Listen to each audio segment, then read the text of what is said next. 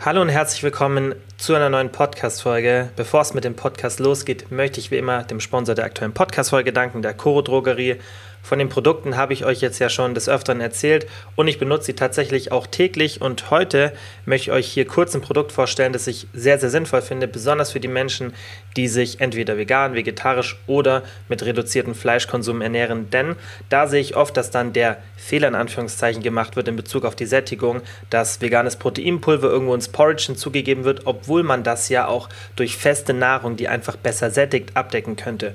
Und bei der Koro Drogerie gibt es die Soja Protein Crispies, die gibt es auch in der Erbsenvariante, sind richtig cool, verlinke ich euch in der Beschreibung, haben super Nährwerte und sind einfach deutlich besser sättigend, als wenn ihr da irgendwie ein veganes Proteinpulver hinzugebt. Falls ihr die Koro Drogerie mal testen wollt, dann könnt ihr einfach auf die Website gehen, www.chorodrogerie.de und wenn ihr den Podcast unterstützen und dabei noch 5% sparen wollt, dann einfach den Code KILIAN5 an der Kasse eingeben und dann geht es nach einem kurzen Intro los mit der Podcast-Folge.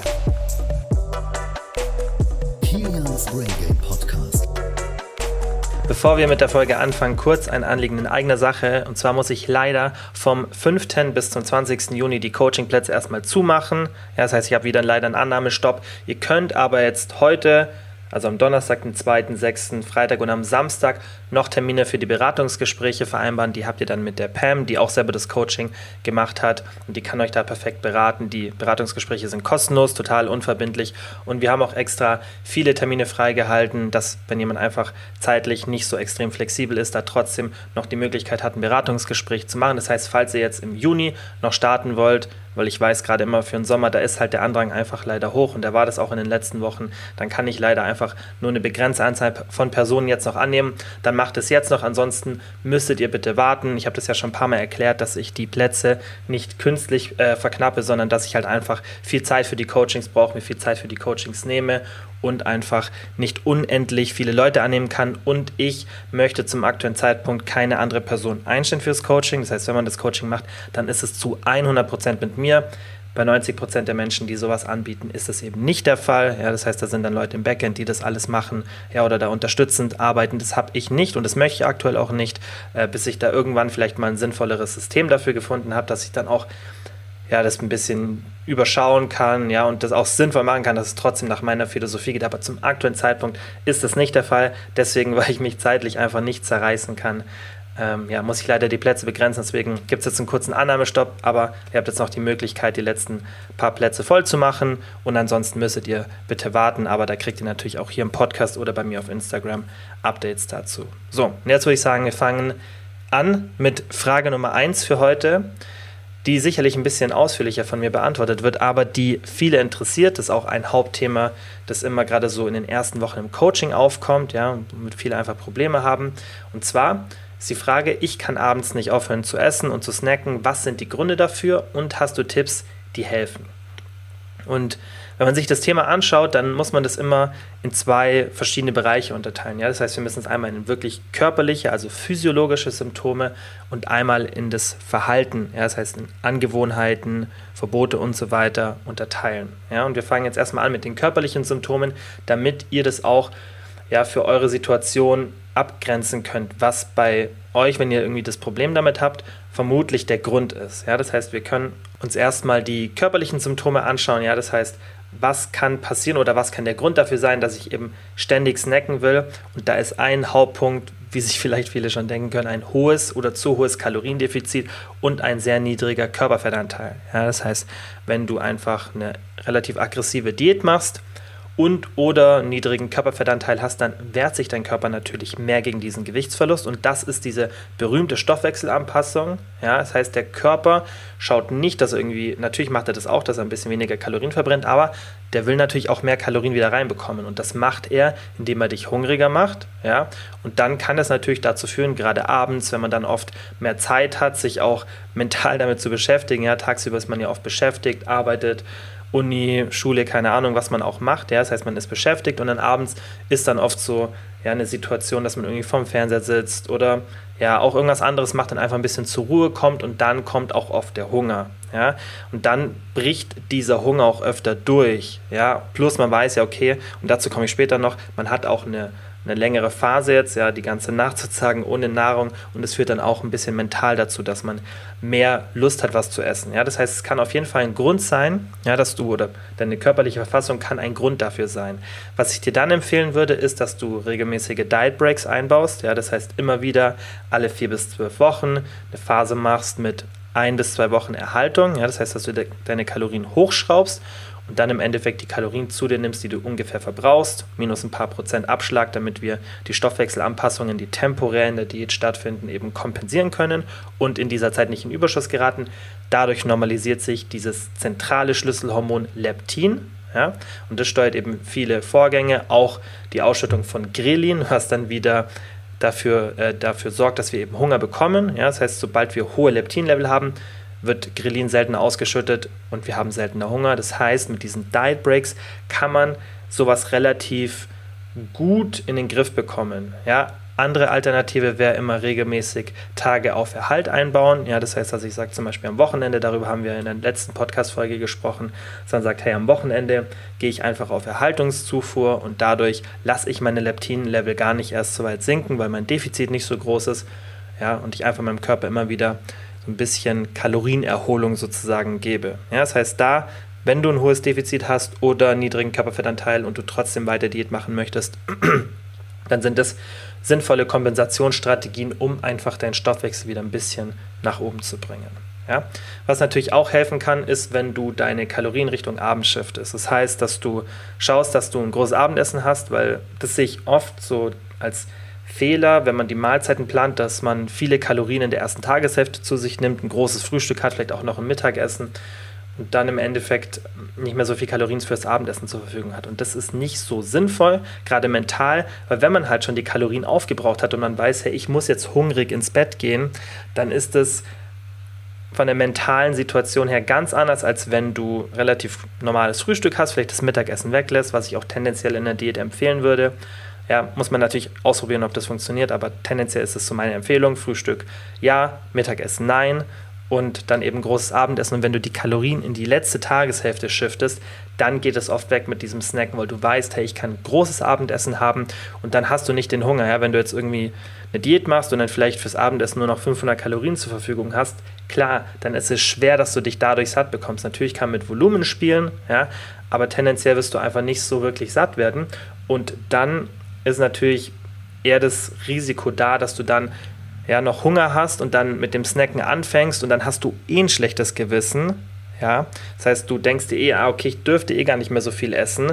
Und dann geht es oft in dieses negative Essverhalten, Heißhunger und dann geht's los und dann isst man viel mehr Kalorien, als man eigentlich bräuchte. Deswegen empfehle ich dir auch, wenn du mal in so eine Situation reinkommst, in der du abends Hunger hast, dann mach dir einfach eine große Mahlzeit mit viel Volumen. Ja, das heißt nicht dann das irgendwie aushalten. Natürlich an manchen Tagen muss man das vielleicht ein bisschen aushalten vom Hunger, aber wenn es öfter vorkommt, dann versuch einfach zu sagen, okay, wenn ich jetzt wirklich so Hunger habe, anstatt dass ich jetzt anfange zu snacken, ja, und eigentlich schon weiß, dass es auf mehr Kalorien rausläuft als jetzt nur 200, 300, dann sagt ihr, okay, ich habe jetzt einfach Hunger heute, ich nehme jetzt 500 Kalorien her, ja, habe halt heute nicht so einen guten Defizittag, aber ich nehme jetzt 500 Kalorien her, mache mir eine schöne große Mahlzeit und esse es auch ohne schlechtes Gewissen. Wie gesagt, dann davor sagen, hey, das ist einfach ein Diättag weniger, ich nehme jetzt nicht zu dadurch, ja, sondern ich habe einfach einen Tag weniger ohne Fettverlust, aber dafür habe ich meine Ernährung ganz gut im Griff und auch mein Essverhalten. Ja, und dann macht dir wirklich eine große Mahlzeit, isst die, hab kein schlechtes Gewissen und dann wirst du auch nicht in dieses ständige Snacken reinkommen, ja, dass du dann irgendwann am Ende 1000 Kalorien durch Snacks konsumiert hast, obwohl du mit 500 vermutlich mehr als gesättigt wärst. Ja, ich würde dir auch empfehlen, mach vielleicht erstmal, wenn das kommt, dir eine große Schüssel mit Obst, ja, 2, 3, 400 Gramm und ja, dann solltest du von den Kalorien eher so bei 300 maximal landen, je nachdem, wie viel, wie viel Gramm das halt sind. Ja, sagen wir irgendwie 200, 300 Gramm. Und dann erstmal kurz abwarten. 5, 10, 15 Minuten abwarten, bis die Sättigung eintritt. Und dann dich nochmal fragen: Hey, muss ich jetzt wirklich noch was essen? Habe ich jetzt wirklich noch Gelüste? Aber da ist halt auch wieder wichtig, dass du dir das Obst, wenn du dir das machst, sagst: Hey, ich brauche jetzt kein schlechtes Gewissen haben. Bin ich halt von den Kalorien heute ein bisschen höher? Dann ist es kein so ein extrem effektiver Diättag, aber ich muss mir keine Sorgen machen, dass ich dadurch jetzt irgendwie zunehme. Ja? Also da ist auch wirklich wichtig, dass wenn du das dann machst und mehr isst, dass du dir das dann auch erlaubst. Punkt Nummer zwei, Verhalten. Also jetzt ein bisschen weg von den wirklich körperlichen Symptomen, sondern eher, was sind so Angewohnheiten, Verbote, die dazu führen, dass man dann eben zu viele Kalorien ja, so durch Snacken konsumiert, obwohl man es gar nicht wirklich braucht. Nummer eins, setze hier keine Verbote. Das heißt, schau, dass du für dich vermeintlich ungesunde Lebensmittel, die es zwar nicht wirklich gibt, wenn man sie in normalen Mengen konsumiert, ja, aber die so als ungesund gelten, Schokolade, Chips etc., dass du die regelmäßig integrierst. Ja. Das heißt, dass du schaust, dass du die auch, wenn du abnimmst oder auch wenn du dein Gewicht halten möchtest, dass du die regelmäßig integrierst und dir dann das nicht, also das sollte kein negatives Gefühl sein, wenn du das isst. Ja, das heißt, du musst die immer regelmäßig integrieren, weil dann wirst du nicht das Gefühl haben, dass wenn du mal von deinem Plan von nur gesunden Essen abweichst, dass du jetzt alles nachholen musst, was du in den letzten Wochen gar nicht hattest. Ja, und das merke ich ganz, ganz oft, dass das ganz viel von den Problemen löst, wenn man einfach aufhört, sich was zu verbieten. Ja, wenn du natürlich Probleme hast, das in deine regelmäßige Zufuhr in der Diät zu integrieren, weil du vielleicht ein bisschen kleiner bist, vielleicht nicht so viel Alltagsaktivität hast und dann vielleicht eine Diät mit 1500 Kalorien machen musst, ja, und dann merkst, hey, damit ich meinen Hunger im Griff habe, kann ich kaum viele verarbeitete Lebensmittel integrieren, weil ich sonst meinen Hunger nicht im Griff habe, dann baue eben solche Tage mit Erhalt ein, Mittwoch und Samstag vielleicht. Du musst auch nicht unbedingt auf Erhalt gehen, aber du kannst ja sagen, hey, an diesen Tagen ist mein Defizit halt viel, viel kleiner, da gehe ich halt auf ein Defizit von 200, 300 Kalorien, das heißt, ich habe mehr Kalorien zur Verfügung und dann baue ich auch gezielt an diesen Tagen solche Lebensmittel ein, die, wo ich eben diese Cravings habe, ja, damit du dann diese Verbote wirklich regelmäßig umgehst und dir eben keine Verbote setzt. Ja. Ähm, fokussiere dich auch auf eine wöchentliche Kalorienbilanz, ja, das heißt vom, vom Mindset her, das heißt, dass du, wenn du so einen Tag hast und du merkst, hey, ich habe heute ein großes Abendessen gehabt und ich habe trotzdem irgendwie noch Hunger, ja, das heißt, du hast die ganzen Tipps angewendet und du merkst, hey, ich habe trotzdem noch Hunger und jetzt ist eigentlich so das Szenario, wo ich anfangen würde, ständig zu snacken, dann sag dir, okay, dann ist es halt heute so, dann esse ich halt heute ein bisschen mehr, ja.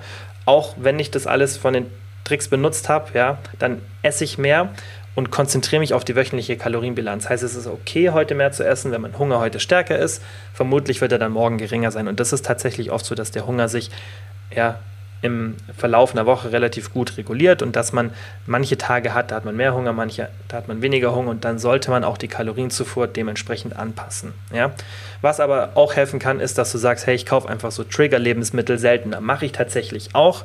Also wenn ich, wenn ihr auch zum Beispiel in meiner Instagram-Story mal meinen Einkauf seht, klar, da zeige ich logischerweise nicht immer alles, weil ich nicht jedes Mal meinen Einkauf zeige, und ähm, natürlich habe ich auch viele Sachen, die haltbar sind und dann kaufe ich die nicht jedes Mal. Ja, das heißt, ich kann nicht immer zeigen, was ich so alles da habe, aber ihr seht, dass da wirklich 90% unverarbeitete Nahrungsmittel sind. Ja, das heißt, ich kaufe mir den ganzen Müll in Anführungszeichen, wobei das eigentlich auch nicht das richtige Wort dafür ist, aber halt dieses ganze verarbeitete Zeug, das zwar nicht ungesund ist, aber in hohen Mengen einfach nicht ähm, in Einklang zu bringen ist mit den Zielen, die ich habe, ja, das heißt gesund zu sein, einen normalen Körperfettanteil zu halten und und und, ja. Das mache ich bewusst, ja, das heißt, ich kaufe mir bewusst diese extrem hochverarbeitete Nahrungsmittel wie Schokolade, Chips etc. Ich habe das zwar da, ja, oder irgendwelche Tiefkühlsachen oder auch irgendwelche anderen Sachen, ja. Ich kaufe das einfach seltener ein, weil dadurch, dass ich es nicht so oft da habe, konsumiere ich es nicht so oft und ich weiß, es ist nicht böse, ich kann das konsumieren, aber das ist eher so ein bisschen aus dem Augen, aus dem Sinn. Und da, da habe ich euch ja auch schon ein paar Mal die, gerade diese Rhesus-Studie zitiert, die sehr, sehr interessant ist, wo man gesehen hat, dass die Entfernung der Süßigkeit im Endeffekt wahnsinnigen Einfluss darauf hatte, wie viel man konsumiert hat. Und das kann man sich immer zunutze machen, indem man Sachen, die man nicht so oft essen möchte, ja, oder die man schwer widerstehen kann, einfach nicht so oft kauft oder an Plätzen hat, die relativ schwer erreichbar sind. Dann, letzter Punkt beim Verhalten, schau mal, ob du, wenn du diesen diese Situation hast und mit dem Snack nicht aufhören hast, kannst, ob du Hunger oder negative Situationen gerade kompensierst. Ja? Das heißt, hast du vielleicht irgendwie einen schlechten Tag gehabt, ist irgendwas nicht so gut gelaufen, geht es dir gerade nicht so gut und ist genau immer dann die Situation, die folgende, dass du eben deine negativen Emotionen mit Essen kompensierst. Ja? Was finde ich erstmal gar nicht so schlimm ist, wenn es nicht so häufig vorkommt. Ich mache das auch, wenn ich irgendwie nicht so einen guten Tag habe, dass ich mir dann irgendwie Comfort Food bestelle oder irgendwas hole. Ich mache das schon auch, aber halt nicht mehrmals pro Woche, sondern einfach ab und zu. Und das ist ja auch vollkommen in Ordnung. Es sollte nur nicht so eine Gewohnheit werden, sodass man jedes Mal, wenn es einem schlecht geht, mit Essen reagiert. Besonders nicht dann, wenn man eben Probleme hat, das Gewicht ja, zu kontrollieren oder abzunehmen. Ich mache das auch öfter, weil ich eben alles andere so gut machen kann, dass ich eben da keine Probleme habe. Dann kann ich eher diesbezüglich ein bisschen mehr so diese Fehler machen, ja, und kann ein bisschen entspannter sein. Aber wenn du vielleicht da Probleme hast, dann solltest du solche Situationen meiden, weil sich dann eben da eine ungesunde Verhaltensweise entwickeln kann und um das wieder abzubauen, das war nochmal ein ganz anderes großes Thema, würde ich dir einfach empfehlen, dir anzutrainieren, dann in diesen negativen Situationen mit was anderem zu reagieren. Ja? Aber irgendwas, was dir Spaß macht. Das heißt, Sport, der dir Spaß macht, soziale Kontakte, die dir Spaß machen, ähm, irgendwelche Aktivitäten. Es spielt gar keine Rolle, was es ist. Einfach nur irgendwas Positives, was natürlich keine negativen Konsequenzen hat. Und ich sage immer zum Beispiel den Hunger, also diese negative Situation ähm, mit Essen zu kompensieren, auszugleichen, dadurch, dass ich dann sage, hey, ich rauche eine oder ich trinke ein Glas Wein, das wäre natürlich nicht das Richtige. Ja, das heißt, wir müssen, wenn dann, irgendwas machen, was positiv ist für unser Gefühl, aber auch nicht negativ für unsere Gesundheit. Ja, entweder was Neutrales oder eben was Positives. Und deswegen ähm, da immer drauf achten und einfach versuchen, solche Situationen erst gar nicht sich etablieren zu lassen, sodass man einfach da ja keine ungesunde Verhaltensweise entwickelt. Dann Frage Nummer zwei von der Katrin war: Schaden lange Kardioeinheiten dem Muskelaufbau, wenn man anschließend Krafttraining macht. Also, wenn du eine relativ kurze Einheit machst, 20 bis 30 Minuten mit wenig Intensität, ja, dann sollte es keine wirkliche Rolle spielen, ob du es jetzt vor oder nach dem Krafttraining machst. Die Frage stellt sich natürlich, wieso sollte man es überhaupt vor dem Krafttraining machen? Ja, das heißt, wenn zum Beispiel deine Ambitionen eher im Ausdauerbereich liegen, aber dann wird es auch keine 20 bis 30 Minuten Einheit sein.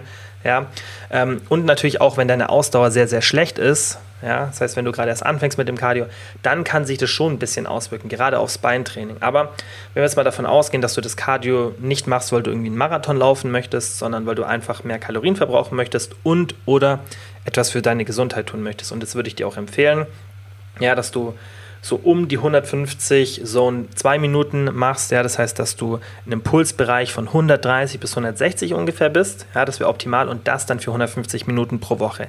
Ab dem Zeitpunkt sehen wir wirklich sehr, sehr positive Auswirkungen auf die Gesundheit. Ja, es kann aber auch zum Beispiel schon ein relativ zügiger Spaziergang, also der muss dann schon echt zügig sein, nicht so ein entspannter Spaziergang sein, ja, aber dann eben diese 150 Minuten pro Woche, das wäre gut und das finde ich kann man ganz gut aufteilen auf drei Einheiten, ja, vielleicht auch a 45 Minuten, dann kommt man da auch sehr sehr nah in diese Richtung.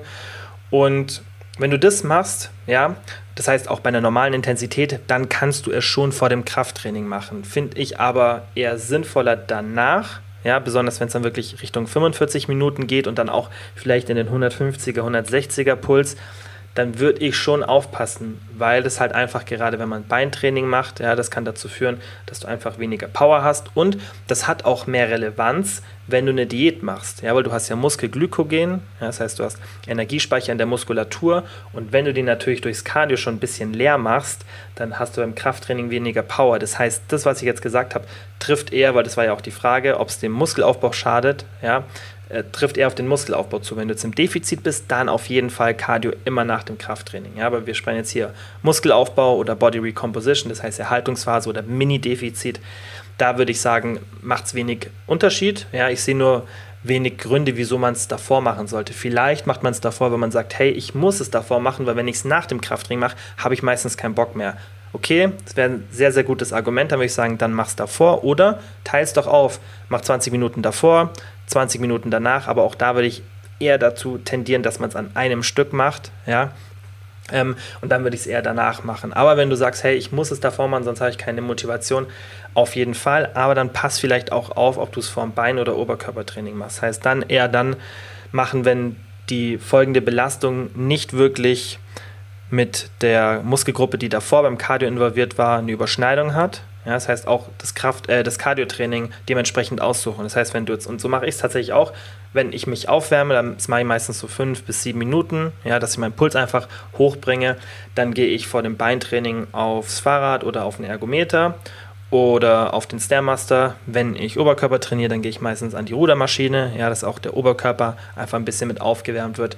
Das finde ich, sollte man dann auch machen und da einfach ein bisschen die Übermüdung ja, beachten und auch einfach ein bisschen dr mal drauf achten, wie das bei dir ist. Probier das halt mal aus. Mach mal eine 30-Minuten-Einheit, ja, an einem Tag, wo du merkst, hey, heute habe ich ganz normal Power so, heute ist ein normaler Tag, dann mach mal eine Cardio-Einheit 30 Minuten vor dem Beintraining, ja, und dann mach mal nächste Woche eine ohne. Und dann schau natürlich, dass die Faktoren, alle anderen, ja, das heißt Schlaf und, und, und, dass es möglichst gleich war. Und dann schau mal, funktioniert es besser? Ja, also habe ich vielleicht sogar ein bisschen mehr Power, weil ich besser aufgewärmt bin oder funktioniert es schlechter? Das heißt, da auch gerne mal ein bisschen austesten, aber rein von der Theorie her, wie gesagt, im Defizit, Cardio eher nach dem oder würde ich auf jeden Fall empfehlen, nach dem Training zu machen. Ähm, wenn du Muskelaufbau machst, dann kannst du es auf jeden Fall auch davor machen und jetzt vielleicht noch ähm, anschließend an das, weil sicherlich auch sich viele die Frage stellen, hey, sollte ich es nicht an einem Tag machen, wo ich nicht trainiere? Das finde ich hat relativ wenig Relevanz, wenn man nicht im Profibereich ist. Ja, also da macht es relativ wenig aus, besonders nicht, wenn du ähm, gerade als Ziel hast Muskelaufbau, das heißt, wenn du auf Erhaltung bist oder im Überschuss, dann wird es relativ irrelevant. Und das ist natürlich auch immer eine Sache von Zeit. Ja, und dann sage ich immer, das, was in deinen Alltag am besten passt, ist erstmal sinnvoller und danach, klar, es wäre theoretisch ein bisschen besser, das an einem Rest-Day zu machen, aber wir haben halt nicht alle so viel Zeit und können irgendwie sechsmal die Woche ähm, zum Sport gehen, sondern meistens hat man vielleicht drei oder vier Tage und möchte eben Krafttraining und Cardio kombinieren und dann würde ich sagen, mach's an dem Tag, an dem du es eh machst und dann sollte das keine negativen Auswirkungen haben. So, nächste Frage, bei der ich auch versuche, mich kurz zu halten, aber es ist ein wichtiges Thema und ich bin mir auch nicht sicher, ob ich schon mal eine Podcast-Folge dazu gemacht habe. Wenn nicht, dann steht die sicher auf meiner Liste. Und zwar, wie steigt man am besten aus der Diät aus? Weil das ist eine Sache, die schon sehr komplex ist und es tatsächlich auch immer wichtig ist und das ist mir auch im Coaching immer wichtig, dass wenn jemand am Ende des Coachings ist, dass wir uns genug Zeit noch einplanen, mindestens zwei Wochen, damit wir die Diät zusammen beenden. Weil, wenn man sich gerade die Studien anschaut zum Thema auch Diäterfolg, dann ist es oft so, dass viele Diäten relativ okay funktionieren. Ja, es gibt manche, die funktionieren, manche, die funktionieren nicht, aber tendenziell ist das Problem, gerade bei Diätformen, nicht unbedingt, ob die funktionieren, ja, sondern eher, ob man nach der Diät das Gewicht halten kann. Und da, ganz, ganz wichtiger Punkt, das heißt jetzt nicht, dass man einfach irgendeine Diät machen sollte, weil ja im Endeffekt alle funktionieren. Nein, die Art der Diät beeinflusst schon das Ende der Diät. Und deswegen bin ich auch so ein großer Freund vom Kalorienzählen in Kombination mit eben Flexible Dieting, dass man entspannt ist, ohne Verbote, weil dann schaffst du Gegebenheiten, die den Jojo-Effekt oder das Risiko auf den Jojo-Effekt extrem verringern. Und viele behaupten ja, dass der Jojo-Effekt was physiologisch ist, physiologisches ist, das mit dem Stoffwechsel der Muskelmasse zu tun hat, sehe ich ganz anders. Ähm, der Jojo-Effekt hat nichts wirklich mit dem Stoffwechsel zu tun, meiner Meinung nach. Und auch wenn man sich so die wissenschaftliche Literatur anschaut, der Stoffwechsel geht nicht wirklich kaputt, ja, der erholt sich schnell. Später kommt dazu auch eine Frage, dann erzähle ich dazu noch ein bisschen was. Und auch die Muskelmasse sinkt bei den meisten Menschen, die eine normale Proteinzufuhr haben, nicht signifikant.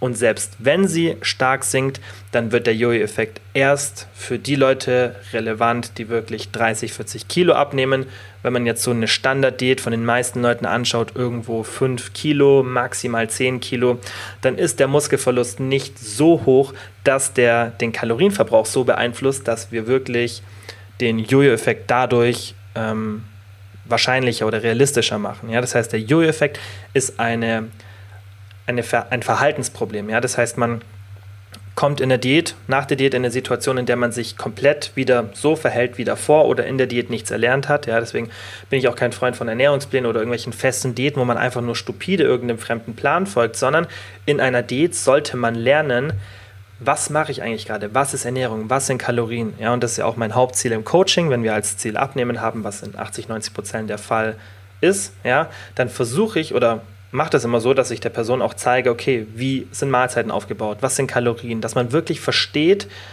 wie funktioniert mein Körper, wie viel kann ich essen, ja, und ähm, ja, wie funktioniert eigentlich Ernährung, was ist so, was sind so die Grundlagen, was sind Kalorien? Und und und, weil erst wenn ich das gelernt habe, dann kann ich auch nach der Diät diese gesunden Gewohnheiten beibehalten, kann natürlich auch das Kalorienzählen sein lassen und habe dann eben keinen Jojo-Effekt, weil ich mich weiterhin gesund ernähre, wenn ich jetzt natürlich einen Ernährungsplan gemacht habe oder irgendeiner bestimmten Diätfolge, dann werde ich mich mit hoher Wahrscheinlichkeit nach der Diät nicht mehr so ernähren wollen, weil ich einfach wieder aus ins Essen gehen will und, und, und.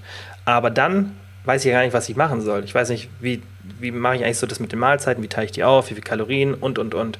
Und dann kommt man in ein Szenario, wo man sich wieder so ernährt wie davor, was ja überhaupt dazu geführt hat, dass man erstmal Gewicht verlieren wollte. Das heißt, man nimmt einfach zu viel Kalorien wieder zu sich, Gewicht steigt langsam, ja, das steigt auch nicht sofort, sondern steigt dann langsam, man bemerkt es gar nicht wirklich und dann, ja, ist es im Endeffekt der Jojo-Effekt. Also, wie sollte man korrekt aus einer Diät aussteigen? Erstmal das, was ich alles gerade gesagt habe, erstmal eine richtige Diät aussuchen. Ja? Das heißt, am besten mit Kalorienzählen oder einer ähnlichen Methode und einfach lernen, wie Ernährung funktioniert, was der eigene Körper braucht, wie man Mahlzeiten aufteilt, wie man die Sättigung im Griff hat um dann eben dieses Wissen auch nach der Diät für sich zum Vorteil zu nutzen. Dann jetzt mal rein auf der Kalorienebene. Ich würde dir empfehlen, erhöhe die Kalorien, nachdem die Diät vorbei ist, komplett schnell. Also geh nicht langsam nach oben. Es wird ja immer von so einer Reverse Diet gesprochen. Total sinnloser Ansatz meiner Meinung nach, weil bei einer Reverse Diet ist das Prinzip so, dass man die Kalorien langsam erhöht, um dem Stoffwechsel langsam Zeit zu geben und den langsam wieder nach oben zu pushen. Aber da es keine wirklichen negativen Stoffwechselanpassungen in der Diät gibt, die sich nicht innerhalb von ein bis zwei Wochen erholen, gibt es faktisch keinen Grund, so eine Re Reverse Diet zu machen. Und das Problem ist, wenn du eine Re Reverse Diet machst, dann ist es für deinen Stoffwechsel sogar noch schlechter, weil du weiterhin im Defizit bist. Das heißt, anstatt dass er sich schnell wieder erholt, Leptin schnell wieder nach oben geht, dauert es sehr, sehr lange Zeit. Und deswegen sollte man nach einer Diät die Kalorien sofort auf Erhaltungszufuhr erhöhen. Am besten 10% immer abziehen, ja, so ein Sicherheitsabschlag oder eben nochmal neu berechnen, hey, wo sind jetzt meine Kalorien? Das solltest du eh machen, ja, weil du hast ja Gewicht verloren, deine Aktivität hat sich verändert, also nie die Kalorien von davor nehmen, sondern schauen, hey, ich benutze jetzt eine Kalorienberechnungsmethode, die ich vielleicht zum Beginn der Diät gemacht habe, wo ich weiß, die ist relativ gut für mich, ja, dann schauen, okay, aktuelle äh, Aktivitätslevel ja, oder Schrittanzahl, dann wo ist mein aktuelles Gewicht, wo ist mein aktueller Körperfettanteil, dann damit nochmal wirklich die Kalorien berechnen, schauen, wo man ist, 10% abziehen als Sicherheitsabschlag, eben um diese temporären Stoffwechselanpassungen zu berücksichtigen, die tatsächlich da sind, aber die sich eben wieder erholen relativ schnell. Ja, das heißt, ich habe auch die damit ausgemerzt, das Risiko, dass ich irgendwie ein bisschen im Überschuss bin dann diese Kalorienzufuhr einhalten, weiter die Kalorien überblicken, sei das jetzt mit einem Ernährungsplan oder ähm, mit Kalorienzählen oder Kalorien überschlagen, sodass man halt weiß, okay, ich bin konstant in diesem Bereich. Gewicht beobachten, ja, wenn es zu schnell steigt, dann Kalorien wieder ein bisschen verringern. Wenn es zu langsam steigt ja, oder sinkt, dann würde ich es erstmal gleich lassen, weil dann ist es oft deshalb, weil wir die Kalorien erhöhen. Dann normalisiert sich Cortisol, also diese Glukokortikoide, Leptin normalisiert sich, wir verlieren Wassergewicht, ja, und dann kann erstmal das Gewicht auch nach der Diät sinken, obwohl wir gerade auf Erhaltungszufuhr sind. Das heißt, da dann nicht zu schnell reagieren und die Kalorien weiter pushen, ja, sondern erstmal ein bisschen warten, zwei, drei, vier Wochen warten, bis sich alles normalisiert hat. Dann solltest du sehen, hey, ist mein Gewicht so relativ stabil jetzt, ja, oder bewegt sich das nach oben, nach unten und dementsprechend die Kalorien halt adjustieren und schauen, okay, ein bisschen mehr, ein bisschen weniger, ja. Und ganz, ganz wichtig, weiterhin regelmäßig wiegen. Ja, und da sieht man auch in Studien, dass die Menschen, die ihr Gewicht nach einer Diät halten, die sind, die regelmäßig einfach auf die Waage gehen. Wenn du jetzt irgendwie ein wahnsinniges Problem mit der Waage hast, dann kannst du natürlich auch Körperumfänge nehmen, da würde ich dir den Teilchenumfang empfehlen, aber hier siehst du halt langsamer Veränderungen. Aber auch hier solltest du sehen, wenn du ein gutes Maßband hast und da empfehle ich immer die, die man so ein bisschen, immer schwer zu erklären im Podcast, die man, kann man so einhaken und damit zum Knopf wenn man den drückt, dann zieht sich das selber fest. Wenn man sowas benutzt, dann hat man immer einen gleichen Zug. Ja, gibt es bei Amazon für 10 Euro, glaube ich. Und äh, wenn du so ein Maßband benutzt, dann siehst du schon relativ schnell, ja, ob du jetzt einen Zentimeter zu oder abgenommen hast. Und dann kann man auch den Teilenumfang theoretisch als Messinstrument nehmen.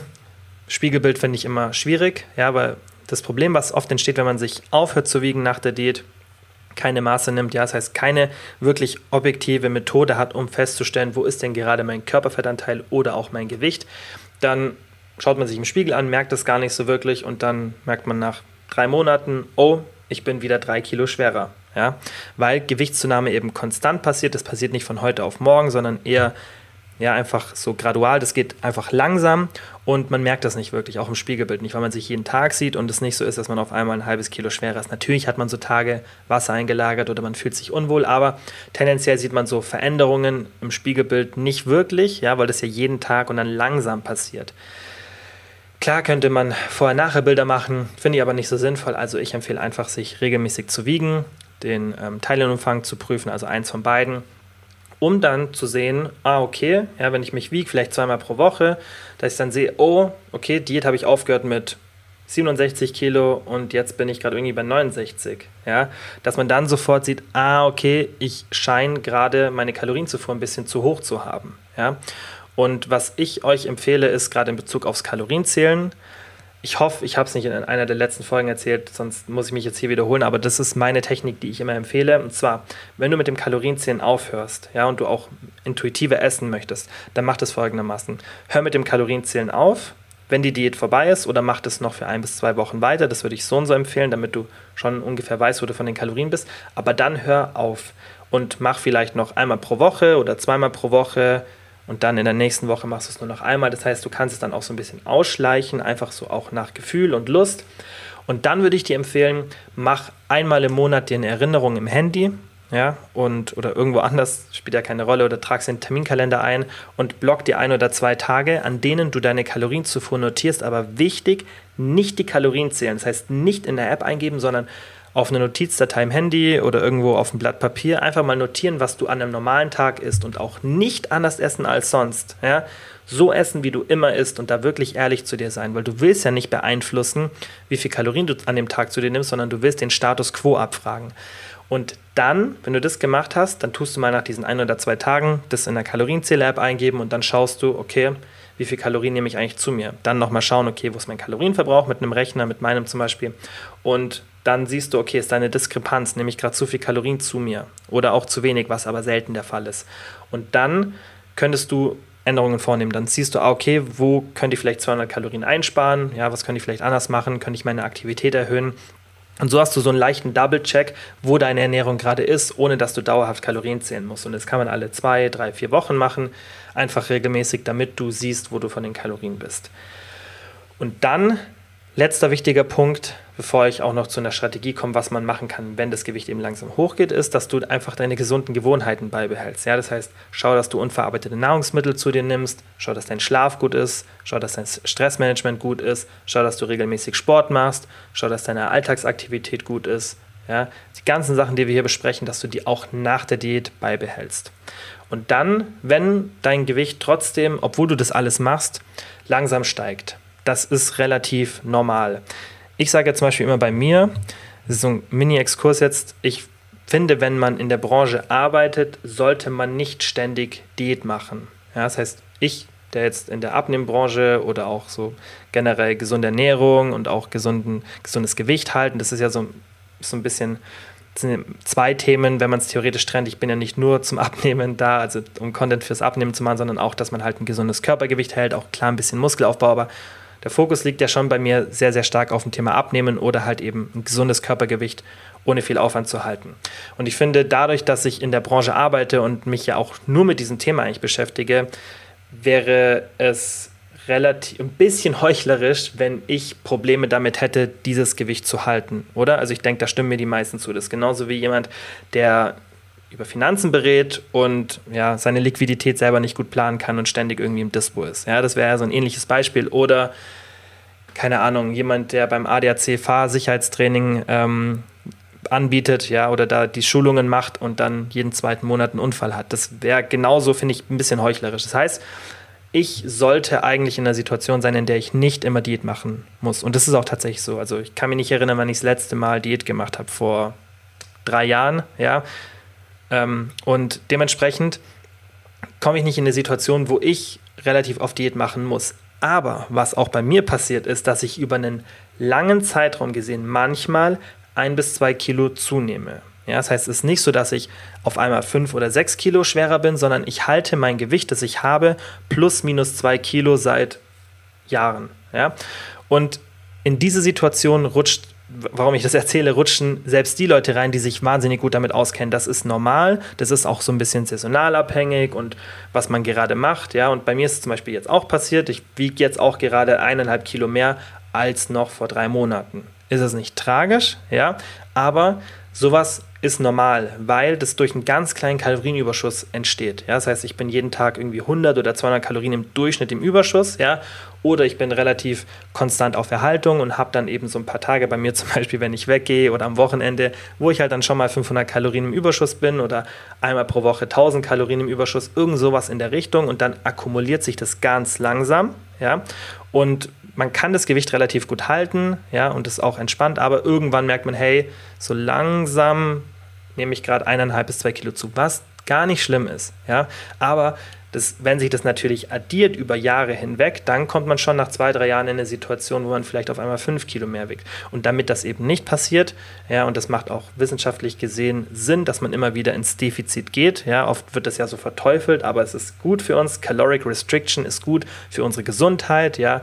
Ähm, das ist gut für unsere Langlebigkeit und deswegen kann man das auch machen, dass man immer mal wieder so einen Minicut macht. Und das ist jetzt das Thema, zu dem ich kommen möchte. Ich bin mir ziemlich sicher, ich habe schon mal eine Folge dazu gemacht, deswegen erzähle ich jetzt nicht, wie ein Minicut funktioniert. Ja, das ist eine kurze, aggressive Diät, wo man eben dann innerhalb von zwei, drei, vier Wochen ein bis zwei Kilo Fett verliert. Und das würde ich dann regelmäßig einbauen wenn man eben ja, eine Diät beendet hat und dann ganz normal diesen langsamen, aber konstanten Gewichtsanstieg hat und dann, wie gesagt, in einem Vierteljahr ein, zwei Kilo zunimmt, dann kann man eben alle drei, vier Monate so ein Minicut machen. Bei mir ist es viel, viel seltener und normalerweise mache ich es dann auch eher so, wie zum Beispiel jetzt. Ich werde jetzt keine Diät machen, sondern ich werde jetzt einfach schauen, dass ich jeden Tag ein bisschen meine Kalorienzufuhr runterschraube, dass ich 200, 300 Kalorien weniger esse als sonst und dann reguliert sich das in ja, sechs bis acht Wochen wieder. Und da ich jetzt nicht unbedingt ähm, ja, sofort diese eineinhalb Kilo verlieren möchte, sondern mir das reicht, wenn ich das in zwei Monaten wieder unten habe, kann man das auch so machen. Aber ich empfehle regelmäßige Diet Breaks, ist für die meisten einfacher. Oder eben meine Methode jetzt, die ich aktuell mache, dass ich so langsam die Kalorien verringere. Dann die nächste Frage von der Deborah war, was ist deine Meinung zu Fitness-Trackern, um den Kalorienverbrauch zu überblicken?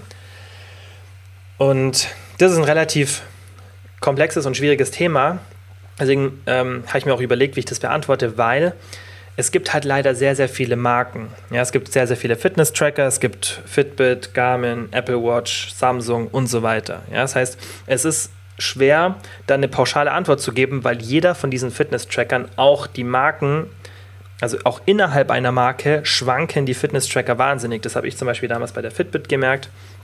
Da hatte ich damals die Charge 2 und dann die Versa, ich glaube auch 2 oder 1, ich weiß es nicht. Und die haben, ich habe die auch teilweise gleichzeitig dann getragen oder mal ein paar verschiedene Tagen, wo ich es mal testen wollte. Und die haben leider sehr, sehr unterschiedliche Werte ausgespuckt. Vielleicht ist es bei den neueren Modellen der Fitbit anders, ja, und das haben auch andere Fitness-Tracker. Das heißt, es geht hier nicht nur um die Fitbit, ja, sondern sowas erlebe ich tendenziell bei allen Marken, weil ich das natürlich auch im Coaching oft mitbekomme, weil man mir da auch immer am Anfang sagt, hey, was habe ich für einen Fitness-Tracker und benutze ich einen, ja, damit ich das einfach in meine Analyse einfließen lassen kann. Und da merke ich auch immer Abweichungen, wenn dann jemand das Modell wechselt und, und, und. Ja. Worauf ich einfach hinaus will, ist es schwierig, eine pauschale Aussage zu treffen. Aber es gibt tatsächlich ein paar Studien dazu. Ja, und bevor ich da kurz zu den Ergebnissen komme, ganz kurz, wie das überhaupt funktioniert. Ja, so ein Fitness-Tracker, die haben da nicht irgendwie so ein magisches Gerät drin, sondern die machen das relativ simpel in Anführungszeichen. Die nutzen eine Technologie, um den Puls zu messen. Ja, und dadurch können die die Kalorien berechnen. Ja, ist natürlich relativ ungenau und dazu kommen wir gleich, indem die diese VO2 bestimmen, ja, und das kann eben helfen, die Kalorien einzuschätzen. Ich denke, nicht jeder Tracker, den es auf dem Markt gibt, benutzt genau diese Methode, aber das ist schon so die Standardmethode, weil die relativ leicht ist. Aber auch hier sieht man schon das erste Problem. Je nachdem, wie der Fitness-Tracker anliegt, ändert sich das. Und ich kann euch mal ein Beispiel geben von bei mir gestern. Ja, ich war gestern auf dem Cardio-Gerät und dann habe ich so auf meine Fitbit geschaut und ich trage die ja, schon an den meisten Tagen, aber nur, weil ich meine Aktivität überprüfen will. Ja, und ich erzähle jetzt erst kurz die, die Story aus dem Gym, bevor ich das erkläre. Also, ich habe ähm, Cardio gemacht und habe meinen Puls manuell am Handgelenk gemessen. Ja, das heißt, ich wusste, mein Puls ist ungefähr so bei 120 bis 130. Meine Fitbit hat komischerweise 90 angezeigt oder 80. Letztens bin ich, was war, was habe ich gemacht? Ich war einkaufen, genau, ich war einkaufen und auf einmal sagt mir meine Fitbit, wow, 150 Zone 2 Minuten erreicht. Ich finde cool, dass sie das drin haben, ja, und dass auch die genau den richtigen Wert benutzen, aber ich dachte mir, ich bin gerade einkaufen, ich bin gerade nicht in der Zone 2 fürs Cardio und ich habe es auch gemerkt, mein Puls war nicht irgendwie oben, das war nicht anstrengend so.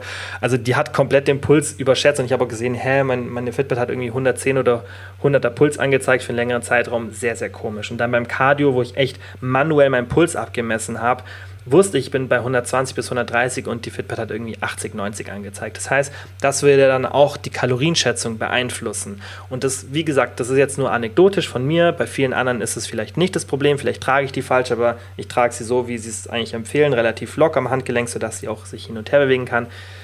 Ist klar, das ist nicht das neueste Modell. Und jetzt auch kurz dazu, ähm, wieso ich die trage. Ich trage die hauptsächlich, damit ich meinen, meine, meine Schrittanzahl ein bisschen überprüfen kann, weil ich sonst extrem inaktiv bin. Ich bin ja gar kein so ein Freund von dieser 10.000 Schritte-Regel, das habe ich euch ja schon oft gesagt, aber ich merke halt bei mir, dass wenn ich so einen Schrittzähler anhabe, mir hilft es einfach an Tagen, ja, an denen ich manchmal denke, hey, heute habe ich viel zu wenig Aktivität und da ist vielleicht dann doch nicht so, zu sehen, okay, es passt doch heute. Weil was ich merke, ist, dass gerade wenn ich so einen langen Spaziergang mache, dann ist es oft gleich, ja, als wenn ich jetzt irgendwie zum Einkaufen gehe oder mich irgendwo in der Stadt treffe, dann habe ich oft die gleiche Schrittanzahl. Und normal würde ich an diesen Tagen denken, boah, Aktivität ist ein bisschen gering, aber dann merke ich, hey, passt. Und deswegen mache ich es, damit ich es einfach relativ gut regulieren kann und mich jetzt nicht auch zu unnötiger Aktivität zwinge oder immer denke, hey, meine Aktivität ist zu niedrig, obwohl sie es nicht ist, hilft mir einfach und stört mich nicht, das Ding zu tragen. Ähm, ja, Plus man kann die Uhrzeit am Handgelenk ablesen, finde ich auch manchmal ganz praktisch.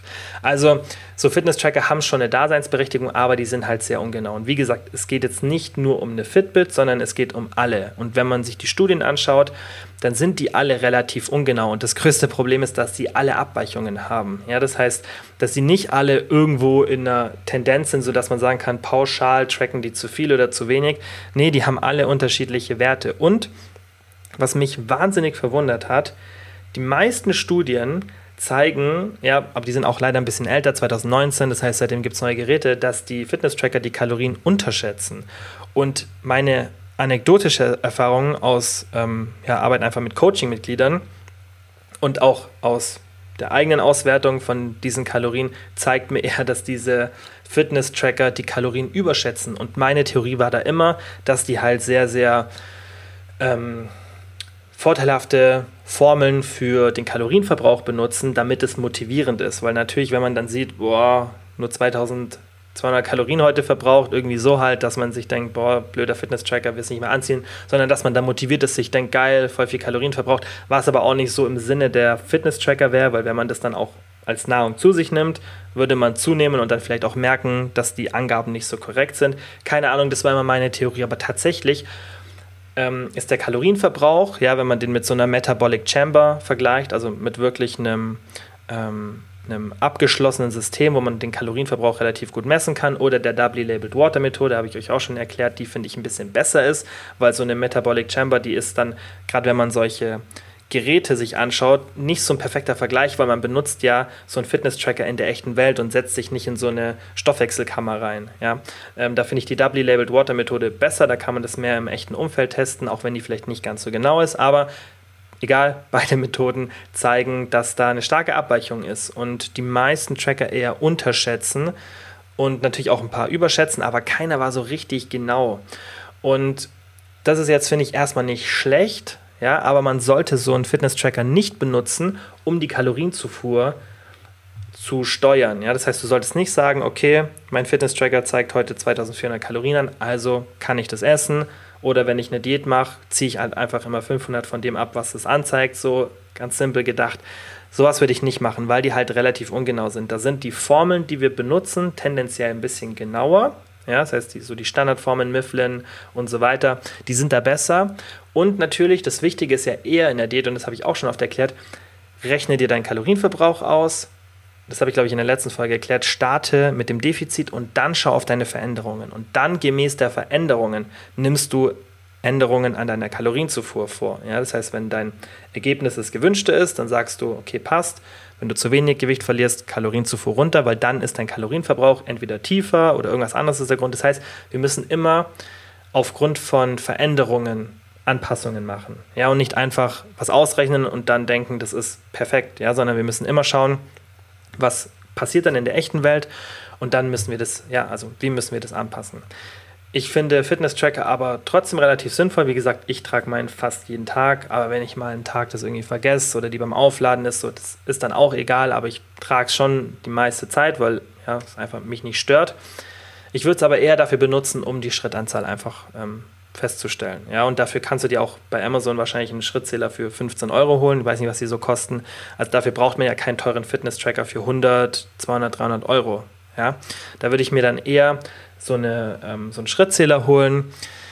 Klar gibt es dann auch ein bisschen ähm, modernere, die dann auch sowas wie Unregelmäßigkeiten in der Herzfrequenz feststellen. Sowas finde ich richtig cool, ist aber ein komplett anderes Thema. Wenn es rein um Kalorienverbrauch geht, da finde ich einfach nur das Beobachten der Schrittanzahl interessant, auch in Bezug auf deine Diät. Ja, das heißt, wenn du abnehmen möchtest, dann macht es natürlich Sinn, dass du schaust, okay, geht meine Schrittanzahl runter, weil das ist eben diese Anpassung des Stoffwechsels, dass dein Körper dich zu weniger Aktivität bringt. Und wenn du da einen Fitness-Tracker hast und sagst, okay, ich mache jetzt eine Diät, ich will meine Kalorienzufuhr eigentlich nicht verringern, ich mache gerade gute Fortschritte, dann sollte ich eben darauf achten, dass mein Aktivitätslevel der gleiche ist. Weil wenn du erst 9000 Schritte machst und nach zwei Monaten Diät nur noch 6000 Schritte machst, dann verbrauchst du deutlich weniger Kalorien. Hättest du ein Fit, äh, irgend so Fitness-Tracker an, ja, oder einen Schrittzähler, dann würdest du sehen, ah, okay, ich mache die ganze Zeit weniger Schritte, deswegen verliere ich gerade langsamer Fett. Ja? Das heißt, ich muss dann entweder meine Kalorienzufuhr verringern oder eben schauen, dass ich diese Schritte wieder nach oben bringe. Und um diese Veränderungen festzustellen, finde ich solche Fitness-Tracker cool, weil egal wie falsch oder genau die, ähm, die Schritte sind, ja, die die messen, im Endeffekt ist es ja eine Konstante. Das heißt, wenn zum Beispiel meine Fitbit mir immer 1000 Schritte zu viel anzeigt, dann ist es ja eine konstante Fehlmessung. Und wenn ich dann in der Diät merke, okay, es sind 3000 Schritte weniger, dann sind es 3000 Schritte weniger. Ja? Dann ist die absolute Zahl gar nicht so wichtig. Und das ist das, worauf ich hinaus will. Das heißt, um die Frage zu beantworten, ähm, wie genau sind die? Ich denke, es hat es relativ beantwortet. Die sind alle nicht so genau. Manche sind genauer, manche sind weniger genauer. Ähm, es gibt leider keine Liste, wie genau die sind, weil da halt immer ein paar Studien gemacht werden. Die sind dann teuer, dann sind die wieder nicht relevant, weil die Fitness-Tracker neu sind. Ja, und äh, dementsprechend würde ich sowas einfach nur benutzen, um die Aktivität zu kontrollieren. So, die nächsten Fragen sind relativ kurz, weil das waren jetzt so die bisschen größeren Fragen, wo ich auch ein bisschen mehr erklären muss. Deswegen versuche ich mich da kurz zu halten. Und zwar, nächste Frage von der Maike war, ich mache schon viele Übungen an meinem Beintag, sollte ich Kreuzheben dann beim Oberkörpertraining machen? Also für mich gehört Kreuzheben ähm, ins Beintraining, ja, weil du hast sonst viel Überlappung mit, deine, deiner Beinmuskulatur, wenn du es am Oberkörpertag machst. Bedeutet, wenn du zum Beispiel zuerst Oberkörper trainierst und am nächsten Tag Beine und du machst am ersten Tag Kreuzheben, was auch sehr, sehr anstrengend für die Regeneration ist. Das heißt, Kreuzheben oder rumänisches Kreuzheben, da regeneriert man relativ schlecht davon. Das ist eine sehr intensive Übung, dementsprechend auch sehr, sehr effektiv. Ja? Aber wenn du das zum Beispiel einen Tag vor dem Beintraining machst, dann wirst du die Leistung aller anderen Beinübungen vermutlich relativ negativ beeinflussen. Wenn du es am Tag danach machst, dann wird die Übung auch nicht so gut funktionieren, weil du ja am Tag davor die Beine auch schon in dieser Region belastet hast man kann es schon machen. Ja, also das ist jetzt kein No-Go. Ich habe das auch schon gemacht. Aber tendenziell würde ich es nicht empfehlen. Ich finde, Kreuzheben gehört ins Beintraining und dann schau eher, dass du irgendeine andere Übung wegnimmst. Ja, und was ich sehe, ist, dass die meisten viel zu viel Volumen machen. Ja, und ähm, dass man dann eher schauen sollte, okay, wo tue ich das jetzt rein oder welche Übung kann ich eher wegmachen, dass ich das Kreuzheben jetzt ins Beintraining reinbringe.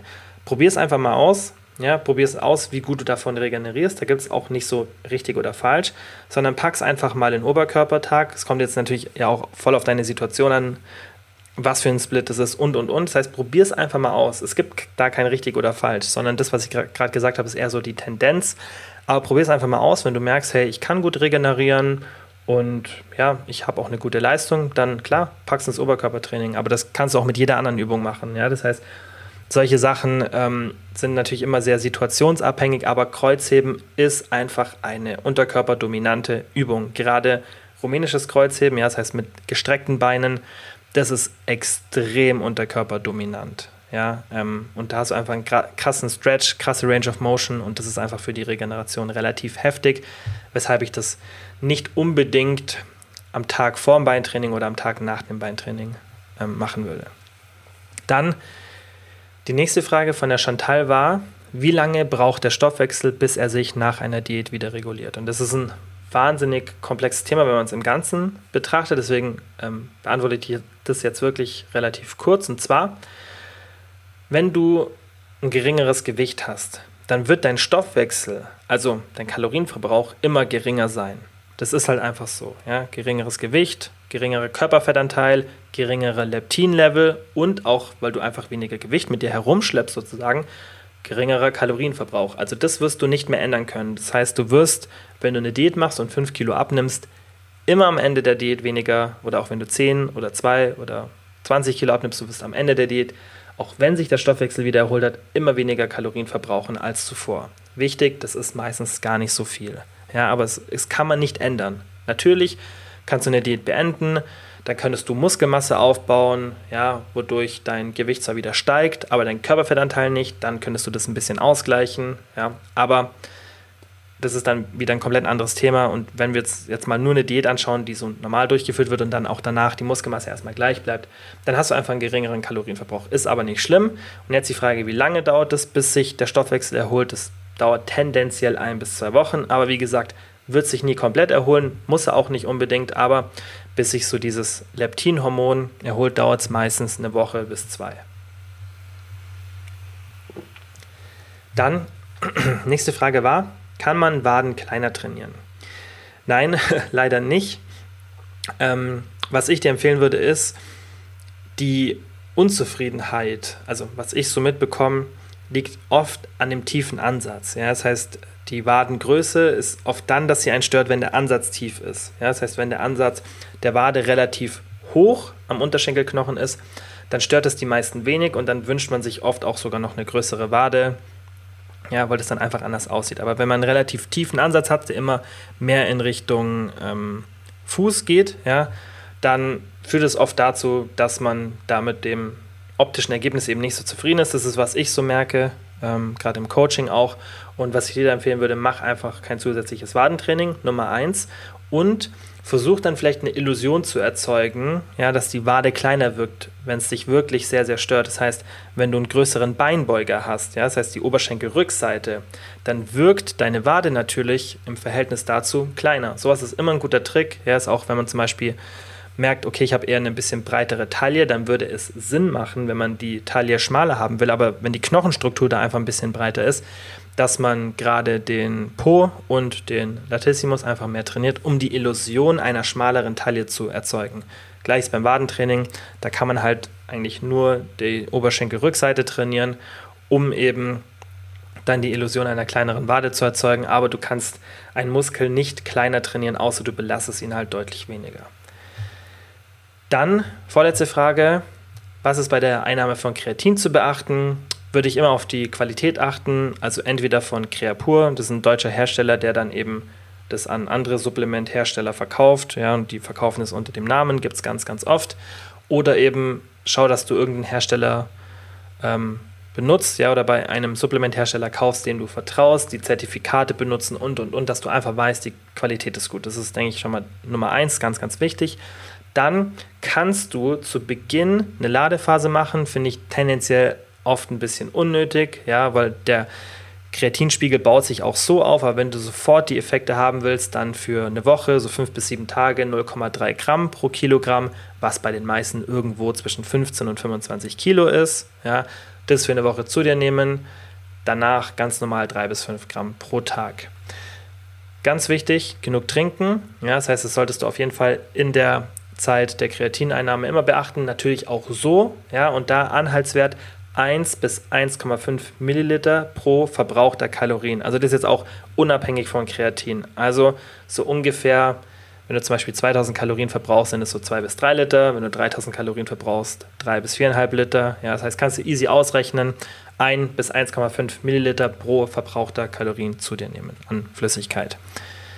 Dann die letzte Frage und dann schaffen wir es wahrscheinlich auch unter einer Stunde hier fertig zu werden. Und zwar kannst du erklären, wie die Vakuumübung, wie du die Vakuumübung machst und wieso sie so wichtig ist. Also erstmal ist die nicht wirklich wichtig und ähm, man muss die nicht machen, aber ich habe die im Zusammenhang empfohlen mit der Frage, was man gegen einen herausstehenden Bauch machen kann. Ich glaube, das war eine der letzten Folgen und dann haben wir das Thema, glaube ich, nochmal aufgegriffen und deswegen kommen immer wieder Fragen zu dem Thema Vakuumübung. Also, ich mache das tatsächlich relativ selten aktuell. Ich mache es, glaube ich, einmal pro Woche aktuell und habe es in der Vergangenheit schon öfter gemacht. Aber es hilft tatsächlich anekdotisch sehr vielen. Gibt es leider wenig Studien dazu oder ich, also ich kenne keine einzige, aber es hilft sehr, sehr vielen Menschen anekdotisch dabei, die Bauchdecke zu straffen. Ja? Das heißt, wenn du merkst, so dein Bauch ist, wenn du den locker lässt, steht immer deutlich heraus. Das ist natürlich auch normal. Also das ist ganz, ganz wichtig, abseits davon. Es ist normal, dass am Ende des Tages der Bauch nicht super flach ist. Ja, also das ist ein ganz anderes Thema, aber das ist normal. Was man natürlich machen kann, um diesen Effekt ein bisschen zu verringern, ist eben die Bauchdecke ein bisschen ja, fester und ein bisschen stärker zu machen. Und was ich oft bemerke, deswegen sage ich ja auch, bin gar kein Freund davon, wenn immer gesagt wird, ja, alle Grundübungen trainieren den Bauch ausreichend. Ich finde, dass man den Bauch schon isoliert trainieren sollte, einfach, weil oft eine Disbalance zwischen unterem Rücken, gerade wenn man viel Beintraining macht, ja, oder auch für Rückentraining, und dem Bauch entsteht. Ja, und dann kann entweder ein starkes Hohlkreuz entstehen oder halt eben diese Disbalance. Und Vakuumtraining kann eben helfen, gerade diese Bauchdecke zu straffen, die Organe ein bisschen fester innen zu halten. Und was da vielen anekdotisch geholfen hat, ist einfach ein relativ simples Protokoll, in dem du stehst, liegst oder ich gehe zum Beispiel oft in den Stütz, ja, und mache dann, also gehe wie in eine Liegestütze ungefähr und dann ziehe, damit es halt ein bisschen schwieriger ist, und dann ziehe ich den Bauchnabel nach innen und nach, äh, nach hinten und nach oben. Ja, das heißt, Bauchnabel Richtung Rücken ziehen und nach oben. Ja, das heißt, du ziehst wirklich deine, deinen gesamten Bauch so ein, ja, sodass du auch vielleicht ein bisschen die Rippen spüren kannst, je nachdem, wie dein Körperfettanteil ist. Und dann hältst du das. Und wichtig, was ich empfehlen würde, alle fünf Sekunden nochmal nachziehen. Ja, weil sonst ist oft so, dass man das so einzieht und dann hält man es und dann lässt die Spannung immer und immer und immer weiter nach, während man, weil man sollte währenddessen atmen, ja, ähm, dann lässt die Spannung immer und immer weiter nach und deswegen so alle fünf bis zehn Sekunden nochmal nachziehen, ja, damit die Spannung wirklich bleibt. Dann schau, dass du dich einfach von der Zeit ein bisschen steigerst und dann, wenn du auch ein bestimmtes Pensum erreicht hast, das irgendwie eine Minute oder zwei Minuten schaffst, dann musst du dich da auch nicht unbedingt steigern, weil dann sollte das genug Reiz sein, um da wirklich ähm, ja, genug Muskelaufbau und genug Straffung sozusagen in dem Bereich zu erzielen, dann kannst du das eher halten, ja, und dann macht es ein bis zweimal pro Woche, ja, zwei Sätze. Das reicht, also da muss man auch nicht so viel machen. Ähm, klar kann man auch immer ein bisschen mehr machen, da regeneriert der Bauch relativ okay, ja, das heißt, da kannst du auch nicht unbedingt so zu viel machen, aber das reicht. Zweimal pro Woche, zwei Sätze, 30 bis 90 oder 120 Sekunden wirklich deinen Bauch einziehen, indem du liegst, sitzt, ja, oder irgendwo so im Stütz bist. Und dann solltest du da wirklich die besten Ergebnisse haben. Aber wie gesagt, ist nicht notwendig und sollte man eben nur machen, wenn einen das stört oder ja, wenn man einfach da ein bisschen einen anderen Effekt haben möchte. Ist es aber auch nicht so, dass der Effekt wahnsinnig groß ist. Das muss man immer ein bisschen ausprobieren. Bei vielen hilft es wirklich. Also gibt anekdotisch sehr, sehr viele gute Berichte. Bei mir hat es persönlich auch geholfen. Deswegen ist es ein Versuch wert. So, das waren alle Fragen für heute. Ich hoffe, es hat euch gefallen. War bei ein paar Fragen ein bisschen länger, aber wie immer sind die Timestamps drinnen. Und denkt dran, wie gesagt, Coaching ist jetzt bald der Annahmestopp. Das heißt, falls ihr da noch mitmachen wollt, dann einfach über die Website anmelden, ist alles in der Beschreibung. Und dann sage ich wie immer vielen, vielen Dank fürs Zuhören und bis zum nächsten Mal. Ciao.